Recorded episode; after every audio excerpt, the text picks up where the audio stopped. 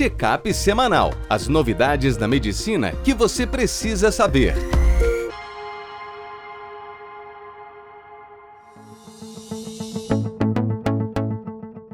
Todos, meu nome é Ronaldo Gismondi, eu sou editor-chefe médico do portal Afia e do Whitebook. Bem-vindos a mais uma edição do Check-up semanal com as novidades da medicina que você precisa saber para começar a semana atualizado. No programa de hoje, a gente vai falar sobre a doença hepática pelo álcool, multicomorbidade na psoríase, com destaque para artrite psoriática, lesão pulmonar induzida pelo ventilador mecânico, VILI, quando e como fazer a profilaxia de TEV em pacientes com cirurgia plástica e o tratamento e a recorrência da TEV, do tromboembolismo venoso, no paciente oncológico. No primeiro texto, Doença Hepática Associada ao Álcool, de Fernanda Costa Azevedo, nossa gastroenterologista e hepatologista, a gente sabe que o consumo de álcool não deve ultrapassar 30 gramas por dia no homem e 15 gramas por dia na mulher, sendo que isso não pode ser acumulado, então não vale ficar sem beber a semana e tentar compensar no fim de semana. Não acontece. Quando o consumo passa de 3 doses por homem ou 2 doses para mulher, a gente já define o consumo como nocivo. Nesse caso, 90 a 95% dos pacientes vão evoluir com esteatose hepática. Um terço vai fazer fibrose e 8 a 20% vai fazer cirrose hepática. Dentro desse universo da cirrose pelo álcool, 3 a 10% podem desenvolver carcinoma hepatocelular. Portanto, é um grave problema de saúde pública e a gente deve estar tá alerta para isso e tentar tratar. A hepatite alcoólica, então aquela inflamação aguda e que evolui para uma forma crônica pelo álcool, é definida quando você tem a presença de icterícia com bilirrubina maior que 3 associado a um consumo pesado de álcool. Normalmente, tem transaminases na faixa de 50 a 400, sendo caracteristicamente a TGO, a ST, maior do que a ALT. Nos doentes com formas graves de hepatite alcoólica, existe respaldo por tratamento com corticoide prednisona 40mg ao dia. Tá Adicionalmente, há um score próprio para isso, o IFD, mas também pode ser usado o MELD para definir quem é grave e merecedor do corticoide. Meta-análises sugerem que o corticoide pode reduzir a mortalidade nesse cenário. No próximo texto, Gustavo Balbi, que é nosso reumatologista, multimorbidade na psoríase e o risco de progressão para psoriática. A gente sabe que até um terço dos pacientes com psoríase podem apresentar artrite, e normalmente são os doentes com forma mais grave. Uma coorte na Mayo Clinic nos Estados Unidos acompanhou 817 pacientes com psoríase e comparou com controles. Essa coorte tinha uma idade média de 45 anos, sendo que a maioria delas, 82%, tinha uma forma moderada ou grave.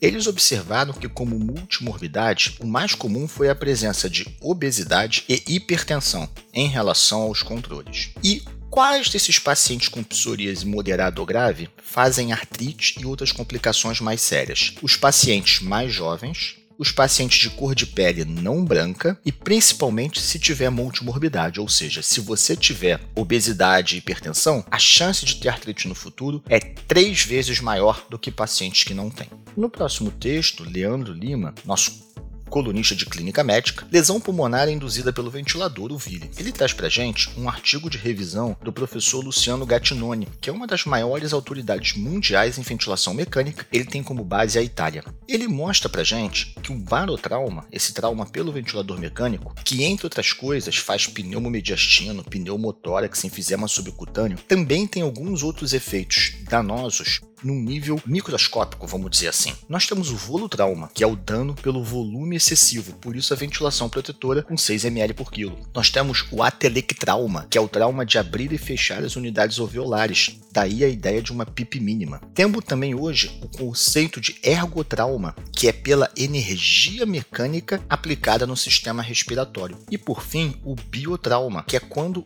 a ventilação mal feita pode levar a um estado inflamatório e perpetuar ou agravar, por exemplo, uma SARA.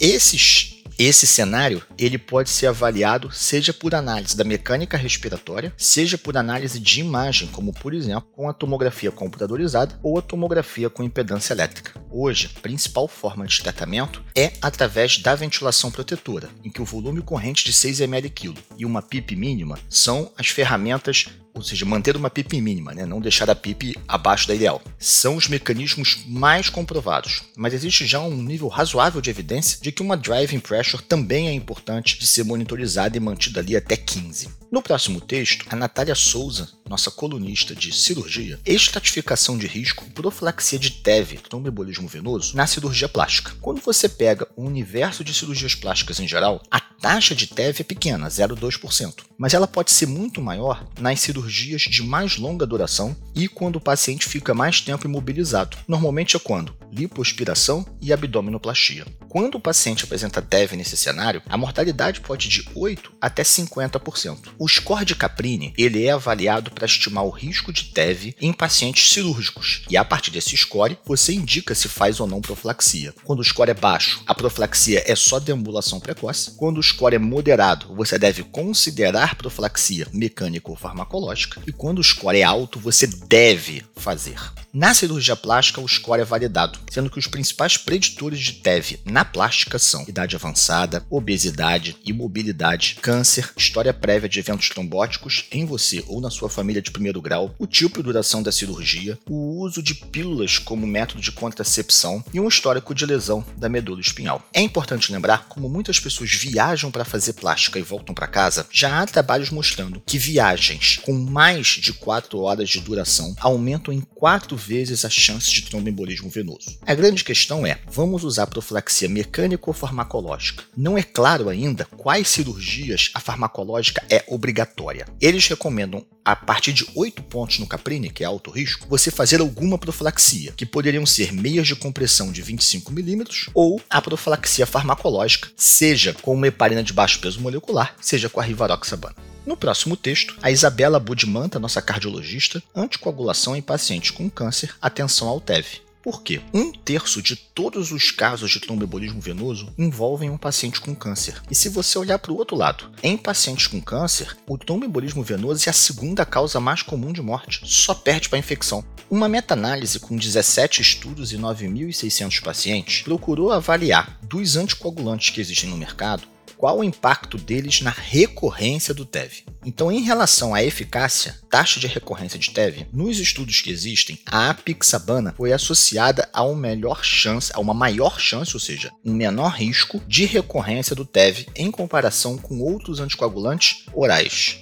Todos os anticoagulantes orais têm menor risco de TEV quando comparados com a varfarina. A apixabana é também aquele que está associado a uma menor taxa de sangramento enquanto que a rivaroxabana está associada a uma maior taxa de sangramento, notadamente porque ela faz mais interação medicamentosa e ela tem que ser administrada com a comida, o que nem sempre é respeitado pelos nossos pacientes. Se você gostou dessas matérias, quer ler um pouco mais ou se você quer se manter sempre atualizado, acesse o nosso portal e acompanhe a gente. Um abraço e até a próxima.